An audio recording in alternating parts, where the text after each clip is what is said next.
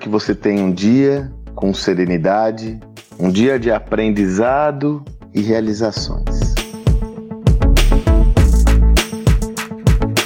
Eu vou até fazer um post aí por esses dias sobre uma notícia que me chamou muito a atenção. Ah, uma disputa muito acirrada que está havendo aqui no ambiente empresarial agora, está sendo noticiada, inclusive em diversos jornais de grande circulação, como o Estadão e tal, que é a disputa da TOTUS e da Local Web pela aquisição da RD Station, antiga Resultados Digitais, lá do meu grande amigo o Eric, o Eric Santos e o André Siqueira, pessoas queridas, eu os conheci desde o início da operação. Quando eu comecei o meu sucesso.com, me recordo que minha sede ainda estava é, em reformas, nós precisamos de uma ferramenta de automação de marketing, eu mandei uma mensagem à RD e o próprio Eric veio me visitar, afinal a RD ainda estava começando. Isso foi em 2013. E desde então tive muita afinidade com eles, admiro muito o espírito empreendedor, tanto que eu indiquei o Eric, mesmo já não estando no meu sucesso sucesso.com. Indiquei o Eric ao meu sucesso, ele é um dos protagonistas do estudo de casa lá do meu sucesso. E também ele faz parte de um dos talk shows do Gestão do Amanhã, do meu livro, né? Nós temos talk shows em vídeo, está lá na plataforma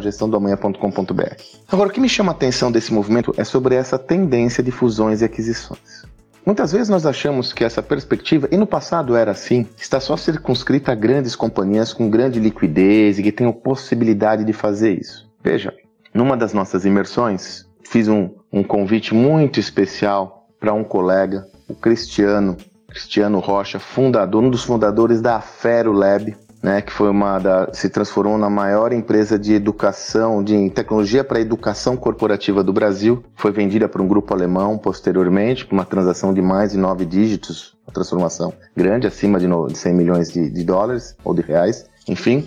E é, o Cristiano, eu convidei ele para participar de uma imersão para falar sobre como foi nas nossas imersões. Eu sempre tenho convidados externos para atender a demandas específicas da turma. Então eu, eu, eu, mapeio quais são as demandas da turma e trago convidados externos, são diversos, tivemos várias pessoas já compartilhando conosco. Eu trouxe o, o, o Cristiano justamente com o objetivo de mapear essa visão da scale-up, né, do crescimento acelerado de uma startup, como correlacionar com empresas tradicionais. Chama muita atenção que a, a, quando eles começaram o negócio da Fero, eles não faturavam ainda 500, veja, eles não faturavam 500 mil reais por ano. Eles fizeram sua primeira aquisição. Eles mapearam uma startup que tinha um serviço complementar e fizeram uma fusão. Sandro, mas eles não tinham capital. Como era isso? Troca de ações, mobilizaram e modelaram um, um, uma estrutura que fosse possível absorver esse novo negócio. E a partir daí, a própria Fero foi proveniente de várias outras startups que eles foram fusionando até criar um negócio que foi vendido depois, como eu disse, por mais de 100 milhões de reais. Pois bem, o que eu quero trazer para você como, essa, como dimensão? No ambiente onde cada vez mais é importante você absorver novas competências para sua organização, as possibilidades de fusões e aquisições, parcerias estratégicas têm que estar no seu radar. Tem que estar, não importa se você tem uma empresa pequenininha, uma empresa grande, uma empresa média, elas devem estar no seu radar. Lembrando que os modelos podem ser diversos. Desde o modelo de troca de ações até o modelo de aquisição, até o modelo de parceria estratégica, mas você deve estar aberto e aberta a essa perspectiva como nunca esteve antes. E no Brasil, nós não temos essa possibilidade. Você veja que as empresas que já nascem digitais, as chamadas startups, têm isso no seu DNA. Ah, Magalu fez 12 aquisições nos últimos 12 meses. Dá uma aquisição por mês. Então, entenda que essa é uma possibilidade concreta que não estava no seu mapa estratégico que deve estar, não importa o papel que você desempenha na sua organização. Por quê? Lembre-se que cada vez mais é necessário você se posicionar como uma gestora, um gestor de ecossistemas, entendendo todo o comportamento do seu cliente. Vão haver demandas que você não vai conseguir atender sozinha, sozinho. Você vai precisar de outros parceiros para que você possa completar o seu portfólio de soluções. Abra-se a essa perspectiva, ela é essencial e você irá observar que cada vez mais a tendência por fusões e aquisições será uma realidade no Brasil como nunca houve. Nós estamos vendo só o começo de um processo incrível, sobretudo de empresas consolidadas e tradicionais, parcerizando, comprando e, e desenvolvendo novos projetos com novas companhias, que também pode ser uma oportunidade para você. Faz sentido você, o seu portfólio ser adquirido por uma outra empresa? Você já pensou sobre isso, né? sobre essa estratégia de negócio? Pois bem, cada vez mais, felizmente, essa será uma realidade aqui no Brasil.